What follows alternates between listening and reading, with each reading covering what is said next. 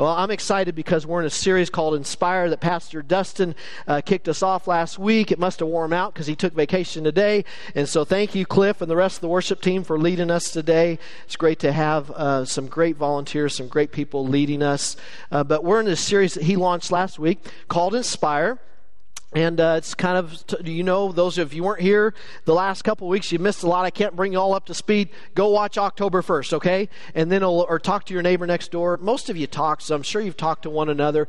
But we have four core values of a church. This isn't something new. It's something for the last six or seven years that you've heard over and over. And last week, Pastor Dustin preached the first message about that we believe that we're called as a value to reach wide. And I love what he said. He said, Our reach as a church is only will be as wide as you, the church. And, and basically, you've been strategically placed in your community, in our community. You've been strategically placed in your work. You've been strategically placed at your high school, middle school, grade school. You've been strategically placed in your neighborhoods. God has strategically placed you there, and we're only as strong and we will only reach as wide as you, the church. You are the church. And we'll only reach as wide as we do that. Today, I'm going to be talking about our second value, grow deep. Next week, we'll be talking about unleashing compassion. I'm excited to share something exciting next week with you. And then the following week, raise up. Our last one is to raise up the next generation. Uh, and we believe that the future of the church is today, uh, that's not tomorrow, and we want to raise up the next generation. Today's Inspire message is about growing deep. And we can't grow wide. I mean, we can't reach wide until we grow deep. I think of my three large trees. You all know I'm not a very good green thumb. Um, I do well just to keep the grass that I have. It's not as bad as you think it is, but it's not what my neighbor's is, and it's certainly not what Bob's is next door, which I tell Bob, my neighbor, I'm just there to make you look good. That's why I exist on our block, is to make you look good, you and Roger. And so uh, that's what our job is, but your, your lawn looks great. Um, tree, uh, we have these trees rabbits, trails, squirrel. Um, we have these big trees, and I love them. They provide great shade.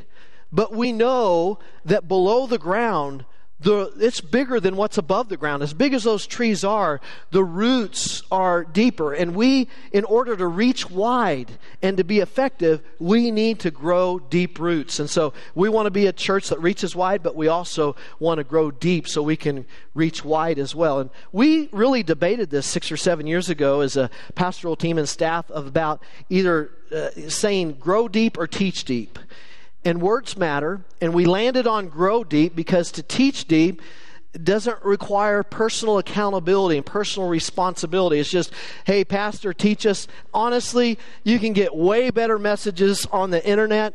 You can get awesome teaching. I love a, I'm a message junkie. I love to, I love to watch your Pastor Kevin. Man, what a dynamic preacher he is. Um, Pastor Brett was the same way. I love to watch great preaching. But we don't want to just teach deep because that's a high order to maybe to keep up with, but we want to grow deep because grow deep means we're applying God's word. We're not just studying God's word. And it's great that we study God's word, but James 1:22 says that don't deceive yourselves. If if we're not doing the word, if we're not acting upon the word, we're deceiving ourselves. We're called to do what it says. So we want to apply God's word. We want to don't want to just talk the talk, but we want to walk the walk. This is my daughter last week, my youngest, Riley, senior in Olivet Nazarene University, and uh, she ran for World Vision in the Chicago Marathon last week. I saw the claps for World Vision because it was to raise water. They've raised like $80 million. I can't remember what it is. Uh, over the years, they've raised an obscene amount of money. Olivet broke a record over $80,000 last year that the students raised, and it's for a good cause to be in the Chicago Marathon, you either have to qualify or you have to run for an organization like World Vision uh, to be a part of it.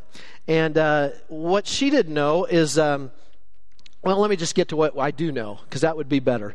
Is back in March or April, World Vision came to the college, spoke to about 2,500 students. Many of them got excited, were inspired, but when all the dust settled, only 60 ended up running last Sunday in the race. We're called to be a people of action. not just to get excited or inspired, but inspire means action, to, to, to move, to do something, to, to grow deep. And we're going to look at one of the Apostle Paul's letters today. Um, the Apostle Paul wrote uh, half of the New Testament, 13 or 14 of the books of the New Testament, about two thirds of the New Testament, we received the Apostle Paul, who went and started all these churches. He loved these churches. They, they, were his, they were his baby. I mean, they, he loved these churches, and he would send letters back to these churches, encouraging them, but also admonishing them. And a lot of letters, honestly, were hard to hear because it was like, you guys need to get with it. You guys need to grow up. That was a lot of his letters. Because he loved them, he gave them tough love. Today's letter to the Thessalonians, First Thessalonians, it was not that. This was a letter of great job. Good job. Keep up the good work.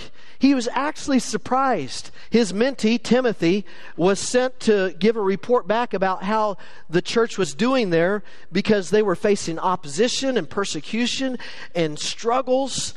And so Timothy came back to Paul and said, Hey, despite the opposition, despite, despite the persecution and the struggles, their faith is growing. They're producing great fruit. It's awesome what's happening to them. And so Paul writes this letter that's a little different than some of his other letters. He's like, Good job. Way to go. Despite the opposition, despite the struggles, you're staying strong in the faith. And he, so he writes these words We always thank God for all of you and continually mention you in our prayers. Uh, friends, I want you to know your pastors, thank you for your love this, this month, but our, we, we feel appreciated all the time. We love you. We pray for you. Every Monday as we start our staff meeting, the first thing that we do is we pray for the church. We pray for specific needs that you turn in. We pray for those, those things. And Heather and I pray for you often together. And I don't think there's hardly a day that goes by that I'm not praying for the church, that I'm praying for you, both specifically for needs, but also just for our church, that our church would be the church that would make an impact in our world and community. I, I resonate with Paul's words. He's thanking God for a great church. I thank God for a great church and what he's doing here and what he's going to do. He goes on to say, We remember before our God and Father your work produced by faith. If you have your Bibles, I'd circle three things your work produced by faith, your labor prompted by love, and your endurance inspired by hope in the Lord Jesus Christ. Sound familiar? Paul used these other words like I used at a wedding I officiated last night, 1 Corinthians 13. And now these three remain faith, hope, and love. And the greatest of these is love. They're the only things that are going to last forever. Everything else is going to pass away except the Word of God, faith, hope, and love. And the Thessalonians, he's commending them. Man, your, your faith produced in love. Faith produces good work. If you have your notes today, sometimes they're not as much as this. If you love note taking today, this is your day. This is your dream day. So, congratulations. It won't be like this every week. Um, true faith produces good work. What is that good work? Well, the Thessalonians they were producing other disciples, other believers. Their church, the church was growing. They were being effective despite opposition, despite struggles. True faith produces good work. True love prompts action. Talked about 1 Corinthians 13 and uh, most weddings I do. I mostly often share that. And I don't want it to be words we just say, but we're talking about how love is an action, it's a verb, it's not a feeling. It's not an adjective.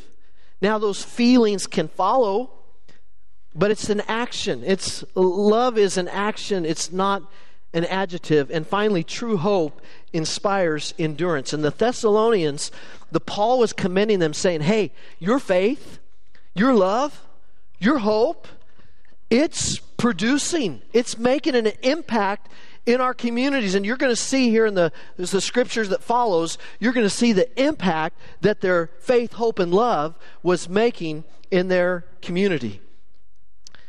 He goes on to say, For we know, brothers and sisters, loved by God, that He has chosen you.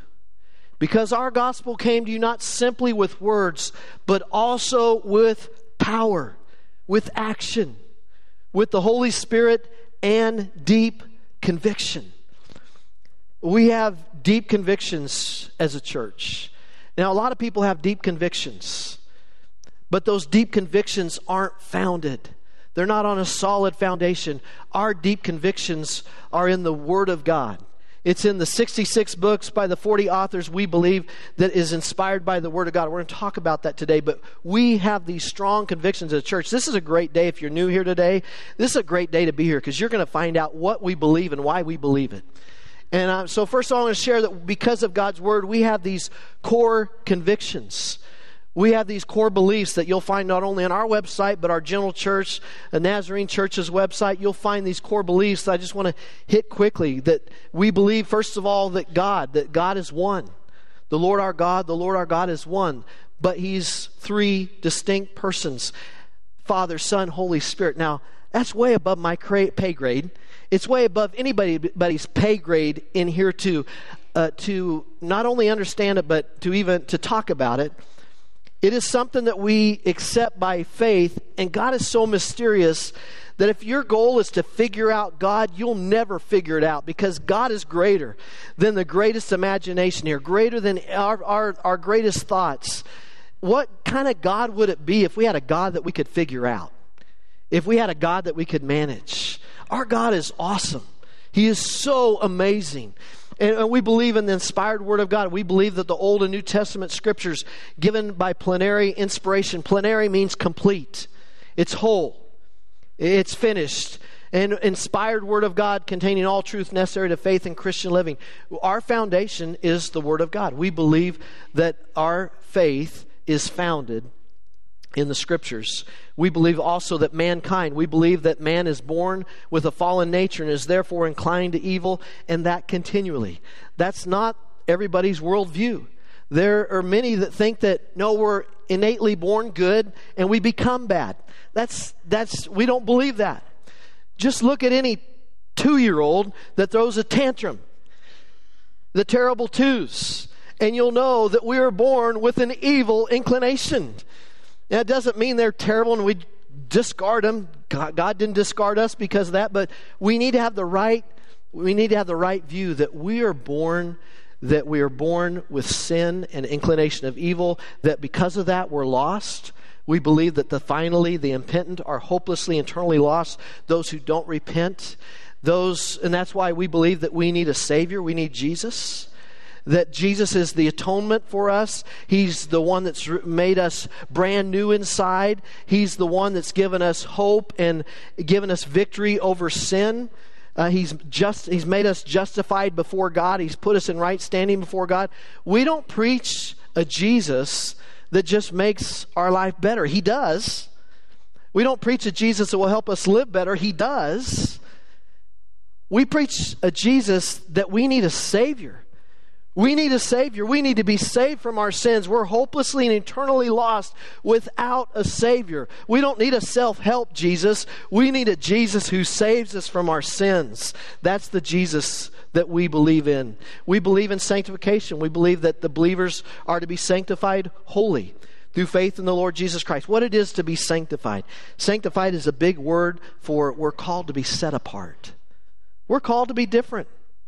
Not better, but we should look different and not of our own power, but through the power of the Holy Spirit in us. That He not only forgives us, I love our theology in this way, He not only forgives us, but He wants us to live victoriously. He doesn't want us just to survive, He wants us to thrive. He wants believers to have victory over sin. Does that mean we're going to be perfect? No. Does it mean that every uh, everything. Well, I just can't help myself. I can't do it. Do we sin? Yes. Do we have to sin all the time? No. We don't have to live in habitual sin. Christ has come to give us victory through the power of the Holy Spirit. We believe that the Holy Spirit bears witness to the new, this new birth and also to entire, entire sanctification of believers. Sanctification is when we make Jesus our Lord. We love a Savior. Everyone loves a Savior. But when it gets good is when we surrender to the Lordship of Jesus Christ.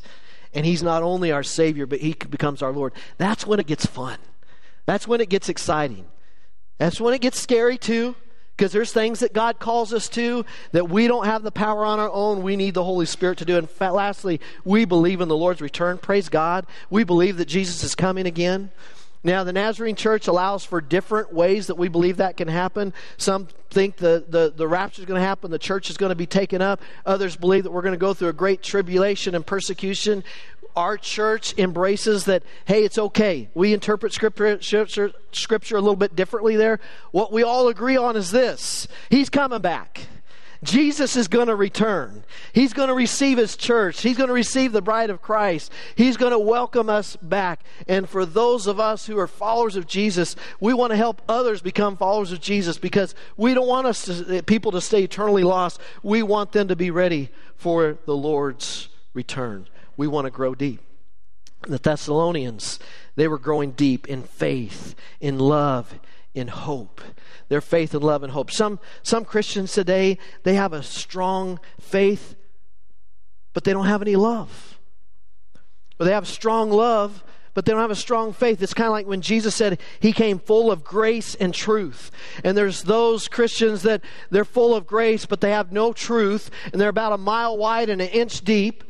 And, and then there's those that are all truth and, and, and no love and no one wants to be around them. They're a bad apple. They don't, they don't inspire us to want to be Christians when they're all truth and there's no love, there's no grace. The reality is, we need all fullness of truth and grace, that we're sinners in need of a Savior, but praise God, He came to save us.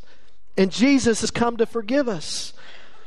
Paul went on to say in verse 6, he said to the Thessalonians, he said, You became imitators of us. Paul and his posse. I mean, he had other maturing believers that were with him that helped establish these churches. And he said, Hey, you and Thessalonians, the Thessalonians, you became imitators, imitators of us and of the Lord.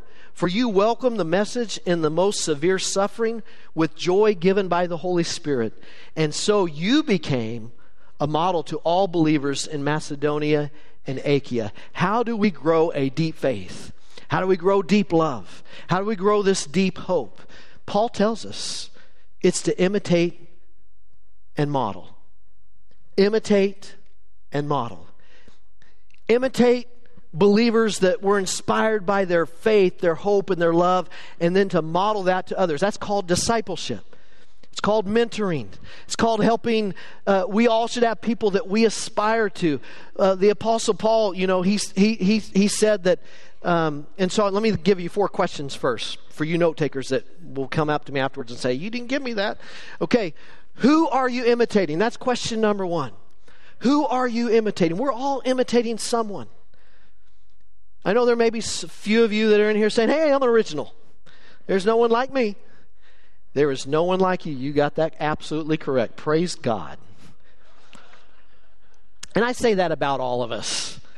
We're all unique, we're all different, and we're all weird in our own ways. We are unique. God made us each unique, but we are imitators, and we all imitate someone. And, you know, John Maxwell says the people who you are going to be in five years is the people that you hang around with and the books that you read, the things that you feed your mind with, and the people that you associate with. That's who are you happy with the people that you're following, that you're imitating? Do you have Christians you are seeking to emulate? We all, we all should have this. I have people that, man, I just look, there's some of you, I can't call you out in here because then you'll think I'm playing favorites or whatever. There's people in this church that I'm going, God, I'm, I'm their pastor. I feel inadequate to be their pastor because I love their relationship with the Lord. I love their faith. I love their hope. I, I love how they love. That's how I want to be when I grow up. You know, that's how I want to be when I grow up spiritually. We should all have people that we want to emulate. And then in turn, what are you modeling to others? Are we living a life that inspires others to follow Jesus? This is convicting. Are we living a life that, that others, that we say, as the Apostle Paul said, follow me as I follow Christ? Paul wasn't saying follow me just to follow me. He was saying follow me as I follow Christ. And there are some in this church and previous churches that I pastored that I just look up to, and I follow them because of their relationship with Jesus Christ. We should have that, but then we should turn around and we should be models to others that are following Jesus. Are you inspiring others to follow Jesus? Not perfectly. This isn't about being perfect. Far from it. I got to get off the stage if that's the qualification. But it's about the heart. It's about our heart of wanting to love the Lord our God with all our heart, soul, mind, and strength, and to love our neighbor as ourself. To incorporate in the ingredients of faith, hope, and love. I believe this inspiring growing Christians imitate inspiring growing Christians and become a model that inspires others. It's that simple. Inspiration is contagious and it grows. You've been around things that are inspiring. I was doing some research on the Chicago Marathon. I thought it was so cool when I was kind of studying what Riley was getting ready to run. And I thought it was so cool that the birth of the Chicago Marathon, its inception, when it was born, is the same year that our local church was born. We're two years older than the denomination itself. The Chicago Marathon in our church was started in 1905 with humble beginnings. With our church, it was a couple ladies that began to pray for this community, began to start some Bible studies because they wanted to make an impact for Jesus in this Hutchinson community. And the Chicago Marathon had humble beginnings. It started in 1905 as well with 20 registrations, 15 that showed up to the starting line, and seven who finished at the starting line. And that inspiration has been building. Last week they set a record nearly 50,000 runners. And I got to be a part of it. I got to be a part of a world record. So I'm getting ready to tell you, Heather, I mean, Riley got inspired last by, by this story. She got inspired by this. She decided she was going to run with her friends because she watched some of her friends run last year. She felt like she was missing out. So she ran. She got inspired. I privately began to get inspired myself, but I was afraid to tell anyone, including Heather, including my wife. And so I just said, Riley, where are you going to be in June when we go to visit you and your sister in Florida? How, how far you'll be running this? You go five miles. I was like, I can do that. I said, I'm going to run, get up to five miles so I can run that with you. And I ran with them in Florida. I knew I was going to see him at a wedding in Kansas City of a family member in July. I said, What are you going to be by the time we get to the wedding? She said, eight miles. I said, I think I can do that. So I began to do her regimen. She'd send me weekly what they're running for. And I was just saying, I was just doing this to encourage Riley privately. I mean, I was kind of dreaming about the Chicago Marathon myself, except you have to qualify or you have to be running with an organization that has names. And so those were all full. So I began to aspire privately for a Kansas City marathon that was is that is this Saturday. And so I just began to privately, and I said, Hey, when we take you back to Olivet in August, where are you going to be there? And she says, It's 16 miles. I said, I'm out. no, I didn't. I said, Oh, boy. But I said, I'm going to try. And so I began to train, and we met, and I was able to run that 16 miles, and I'd been telling Heather uh, that I just wanted to get to 16 with her, and then I was going to be done. I lied. And so when I was done, I said, "Hey, I'm gonna the next. I'm gonna keep keep running and see what I can do." And there's this Kansas City, and Heather was like, "You're an idiot." I've had two injections in the last couple months in this left foot just to get me going by one of our own members who's willing to give me drugs. And so he injected me. Scott's not here today, so I can say whatever I want about him. He's one of our greeters in the first service. And so Scott gave me a couple injections prescribed by our doctor, Dr. Starkey here, another person that's prescribed drugs for me. I don't know what to think about some of the people in our church, but anyway, they, they gave me some drugs there, and so I was going to get ready for this Kansas City Marathon. And last week we were going to we'll watch Riley and run around Chicago, get on trains, and watch as much of her that we could.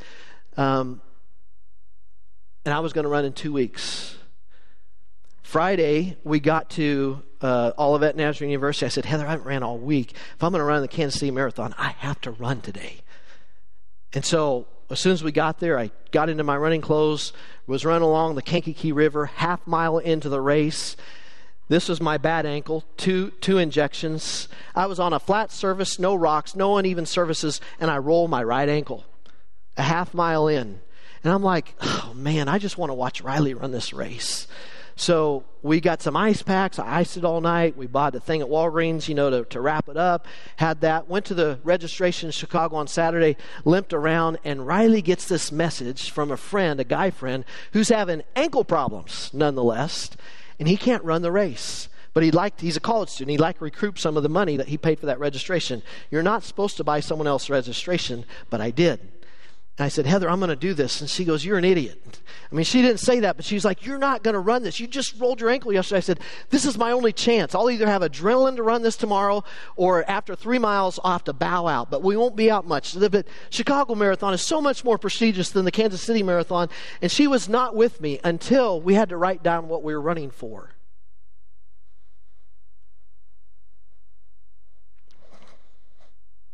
Riley was running for water. That's pretty cool the people that we take water for granted that she was running for that, but I wrote on mine for Mary, Heather's mother, who's battling cancer. At that moment, her heart changed. And she was like, I don't have, care if you have to crawl across the finish line. You're going to finish for my mom. She was with me at that point. And so we got up the next morning and uh, I'm going to shorten the story. I got in the race. I ran the first seven miles with Riley. It was way too fast a pace. I wasn't going to be able to keep up. And I said, Riley, go run your race. You're awesome. Go get it. And she said, let's take one last selfie. We took one last selfie. She finished about 30 uh, minutes ahead of me. I began to run. I began to get inspired my ankles were holding up. Praise the lord. There was other places that were hurting. I stopped at every biofreeze station and i lathered up. There was four of those stations throughout the race. I lathered up. Before the race i ran into the executive pastor at valparaiso church of the nazarene. His daughter was running in it. He's like i run three of these. Is your first time? I said oh this is my first time. He goes you got drugs? And i was like no what are you talking about? He goes oh you got to have drugs to get through the race. And i was like what? And she goes, Olivia. He called over his daughter. He goes, You got drugs for Pastor here? He's being loud. And I'm like, Okay, what do you He goes, Hey, you got to take ibuprofen. Four of these to start the race, four of them halfway through the race, and four of them when you have six miles left. You, and you got to eat food with it because your stomach's already going to be messed up. And I, I can say this in second service, probably not in first service, but this is so true. I saw about 20 signs that said, After mile 20, don't trust a fart. That is so true. That is so true. Funny, but true. And so, yeah, I, I took, I didn't take drugs to start the race, but I took it halfway through and I took it through in all the biofreeze stations. And somehow, some way, God helped my ankles hold up and be strong. The rest of my body is breaking apart, but I was able to run across the finish. I was inspired. I was inspired. Yeah normally I wouldn't say clap, but I'll just do like Bones today. Your dad, you know, just be like, yeah, come on, come on, come on. Yeah, it was hard work. Is my first race. I set a personal record, and I will not run one again. So it, it was awesome. I don't want to limp like you, Jerry, for the rest of my life. So um, anyway. Um, inspiring and growing Christians. Inspiration is contagious and it grows. Uh, Scott Kaywood, who gave me the injections, who greets most Sundays in our first service, he was sending me texts afterwards. How'd it go? How'd you do? And I was replying back. He said, I'm getting the bug now. He goes, I think I'm going to do it. I, would like to do it maybe. He goes, I don't know. He said, I'm kind of inspired by you. And I said, You should do it. And he's not here today, so I can say this. Scott is going to run a marathon in the next 12 months. He's going to do it.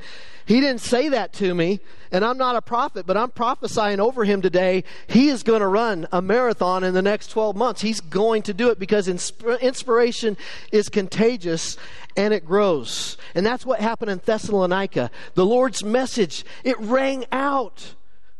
He said, Paul said to the Thessalonians, your, the message has rung out from you not only in Macedonia and Achaia, your faith in God has become known everywhere. I mean, it's just going everywhere. Everyone's hearing about this. And you haven't just inspired me, your mentor, you're inspiring everyone else. Your faith, your hope, your love. It's contagious. Keep doing what you're doing. Keep, keep going.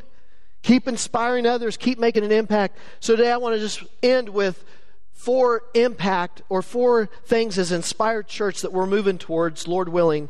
Four next steps that we believe that all of us should be taking in our walk with God, that we should be emulating from others, that we should be imitating from others, and then modeling from others.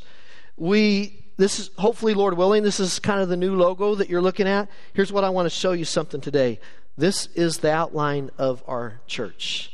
It's a soft outline of our, because we're known as the round church or the spaceship church or the Galaxy Church, or the Star Trek Church, or the Star Wars Church. We're no, so we didn't want to lose that completely because we're kind of known for this. It's a very subtle, but we have four pillars, four next steps that we believe that has been going on since the church was launched 2,000 years ago. Uh, this isn't new, but they are discipleship steps. They are um, they're disciplines you know, we have personal disciplines to read the Bible regularly and to pray regularly, and, and that helps us grow closer to the Lord. But these are corporate disciplines, and I just want to share those with you. We're just giving them a name, it's nothing new. But the first one I'll talk about is invite, the second one is impact, the third one is engage, and the fourth one is invest. I just want to break those down real quick. They're things that we've been doing, but we're just giving it a definition. We're giving it a name this morning. To invite is to worship. To invite us to worship. To accept Christ's invitation into our lives to worship Him. That's what it is. When we accept Jesus Christ into our heart and our life, we are saying we're no longer going to worship ourselves. We're no longer going to be about me and myself. We're going to be about God's kingdom. We're going to be about Jesus because of what he's done for us. An invitation from God, an invita- invitation from Jesus to worship him. And when we worship God, when we worship Jesus through our lives and through our corporate worship, it's inspiring. And, and we're instructed by the writer of Hebrews, and let us consider how we may spur or inspire one another on toward love and good deeds, not giving up on the habit of meeting together. Can I just say, COVID created some bad habits? It created some bad habits, and some are having a tough time getting out of bad habits. We can get into good habits and we can get in bad habits, but we are meant in inspiring Christians that I have wanted to emulate my life after that have inspired me, this is a part of their practice. They're part of worship. They're, eh, they're, they're corporate worship. You guys are going to recognize this. This is from your church in Lakeland, Florida, Pastor Kevin, they have these shirts that they pass out and it says, Sit with me. On the front, I think it says, Ask me about Sundays. They're building a, they've built a culture of invitation. And we as the church, we want to worship God and we want to invite others. It's not just about inviting Jesus into our life, it's about inviting everyone else to the party. And, and I love how they're encouraging their people to sit with me. But here's the problem we can't ask people to sit with us if we're AWOL if we're not present, if we're not there. We, we inspiring, growing Christians, they are a part of worship. Impact. That's to serve. We're going to have impact teams going forward in the future. It's not new; they're already in place. We're just giving a name. We have impact teams serving today with our with in our children's volunteers. Impact teams on Wednesday night with our student leaders on, on our high school and our middle school, with our hospitality team, with our coffee bar, with those behind the scenes that are running the tech and the media and our social media. We have all these different things where people are serving because Jesus gave us the example. He didn't come to be served, He came to serve and to give His life, and He's called us to do the same. The third is to engage. Our vehicle to engage, and that's not a typo, I'll get back to that, is life groups or we have a couple Sunday school classes, or Bible studies, or uh, coffee shops where you gather together to fellowship with other believers to inspire each other, hold each other accountable. The early church did this. They worshiped together at the temple each day, but then they met in homes for the Lord's Supper and they shared their meals with great joy and generosity. Now, I know the word engage, you would think en, which is the more common. Engage is a word, it's not made up, but it's less common. And I don't believe we're meant to be common. We're meant to be less common. We're meant to be set apart for God's purpose. But here's the meaning of this engaged spelling to pledge oneself in a particular course of action or relationship, or used to describe a deeper level of engagement meant to create a sense of connection, involvement, and participation in a more meaningful way. We were meant for deep, meaningful relationships. And I'm glad we gather together as the church and that's the invite, the worship. I'm glad we do that, but we're also called to gather a small group of believers because we grow better when we grow small, when we're growing together, when we all are participating and we're all a part of it. And the last one is to invest. The last pillar is to invest in the mission. Jesus said, Don't store up for yourselves treasures here on earth where moths and eat in them and rust destroys them and where thieves break in and steal. Store treasures in heaven where moths and rust cannot destroy and where thieves do not break in and steal. Wherever your treasure is, there your desires of your heart will be also. Well, your 403b, your 401k, it could be here today and gone tomorrow. We've seen that. It can go up thousands and go down thousands. I mean, we just can't, you can't count on that. The investment in the kingdom of God, though, is an investment that lasts forever. It's eternal. I've been doing some math in recent days in our ministry, and even in these last eight and a half years that we've been here, and I've done some quick math that our our giving, Heather and I's giving, is larger than our retirement plan. It's larger than our 403b. It's not that impressive because I started late and my retirement plan isn't all that big. But I will say at the same time, we don't regret it. We don't wish we would have given more to our 403b because that's not anything that's going to last forever. One day it's all going to be gone. There's no U-Hauls going into heaven. We can't follow us with us. But the investment that we make in the kingdom of God when we when we work together to do ministry, to invest in the mission so other people can find Jesus, inspiration is contagious and it grows. The, the Thessalonians, the faith, hope, and love that was working together. Faith, hope, and love working together for us. Us inviting, the inspiring others by inviting, by impacting others, by, by uh, engaging with other believers, by investing in the kingdom of God. That's what we're about. And the last couple weeks since we announced that we're moving to change our name to Inspire Church, uh, officially by the state will be Inspired Church of the Nazarene. We're not leaving the Church of the Nazarene, but to those who are on the outside, they'll see Inspired Church. Lord willing, we're going to vote on that next Sunday. I'll talk about that. A lot of you, since that day of October 1st, have been asking, how do we become members? How do we become a part of this? Even some of you that have been here for a while, you've been asking that question. Well, we've given you, and I've given you today, really what it is to be a member, to be all in. It's to say, Count me in. Some of you are doing this and you're not even a member, but you're, you're doing the things that I'm going to talk about. To count me in is to go from, hey, cheering us on. We talk about being for our community, and we believe that. I see some of you wearing your four shirts. We believe that. We want people to know that God is for them. And so we need to be for them so they can know God is for them. We want to be for our community, but in order for us to be for others that don't know Christ and are far from Him, we have to have those of you too that come along and are with us and not just for us. It's like coming out of the stands and being a spectator and suiting up and getting on the field.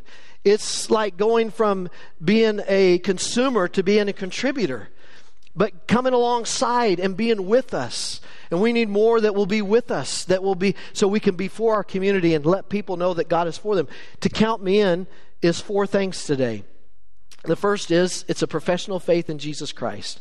Now, you don't have to be a member or count me in to be a member of the kingdom of God, to be part of the family of God. That's independent of itself. But to be all in where you're professing a faith in Jesus Christ to be a part of our church. Two, it's to share in our core beliefs that I shared with us today our core convictions. It's to embrace our core values, to reach wide, to grow deep, to unleash compassion. We'll talk about next Sunday. I'm so excited about next Sunday. And I've got an exciting announcement for us and the unleashing of compassion. And finally, uh, to uh, invest in the kingdom of God. It's those core values. And finally, it's to commit to our next step invite, impact, engage, and invest. That's what it is. It's to be all in. And let me just say something about you may be thinking, man, I'm, I'm doing good here, I'm doing good here, I'm struggling here, I'm struggling. Let me just share something. I struggled through that race last week. That's an understatement. I was humbled and inspired at the same time to see grandmas and grandpas pass me up. That's no joke. I was like, you kidding me? And I wanted to run faster. I just couldn't run faster. I, I, there was a guy that I, I would see him and then he would disappear. I'd see him, he would disappear. I don't know if he was an angel but he was from Minnesota, so he couldn't have been. But it said, Welcome to Minnesota, or, or Hello, Minnesota. The guy was about 80 years old, and he was, I was never, I don't think, ahead of him. He was always popping up in front of me. I'm like, God, give me the strength to at least pass this guy. You know, this is embarrassing. And I don't know if he really was 60 and running's been that hard on him. I don't know what the deal was. But I was like, man, this is inspiring. I just got to try to keep up with this guy. But the, what really inspired me was another lady, maybe my age. I'm being judgmental here. I felt like I looked like I was in better shape than she was. But she was constantly ahead of me in the race. And I wanted to catch up with her too. And I told my body to run faster and it just wouldn't. But I loved the shirt that she had on. She had her name on the back of it and it said Jen. And keep in mind, I saw this off and on. I mean, people come and go and disappear. There's just a lot of runners, different places. And I saw on her back verse said, Jen, moving forward is a pace. Moving forward is a pace. Became my mantra. I was like, Lord, moving forward's a pace. I just moving forward's a pace. And some of you may be thinking, man, I'm just, I'm moving that direction or I'm moving forward, but I'm, I'm not quite there in one of the more of these areas. But my intention is, and I'm moving that direction. I'm making steps in that direction. I'm going to tell you today, moving forward is a pace. I mean, they had pace setters that were like three and a half hours. If you want to run three and a half hour, if you want to run four, I mean, the world record holder last week from Kenya, two hours, 35 seconds. It was crazy. There was those that had four hours, 20 minutes. There was those that had four hours, 40 minutes. If I had been holding a sign, it would just simply said slow or slower because there was people in front of me and plenty of them.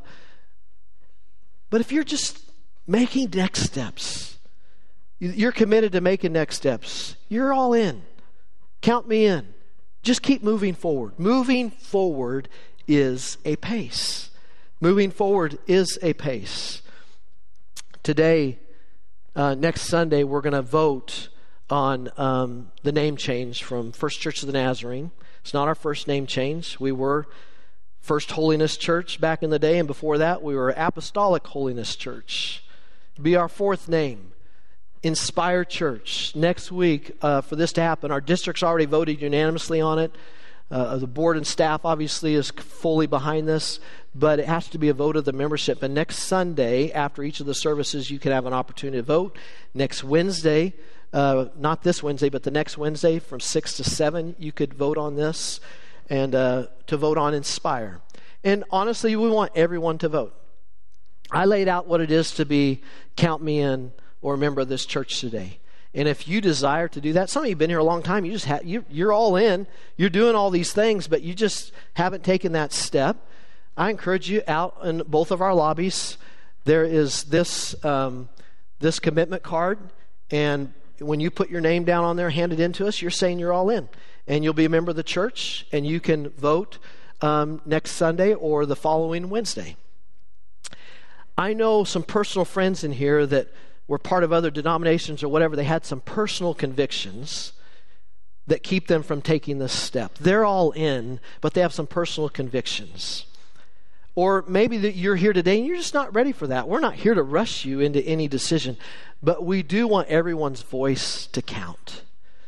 So next week, there'll be two different color ballots. One will be for those who are members, count me all in, and those will be for, you may be counted all in, but you just, whatever, personal conviction or whatever.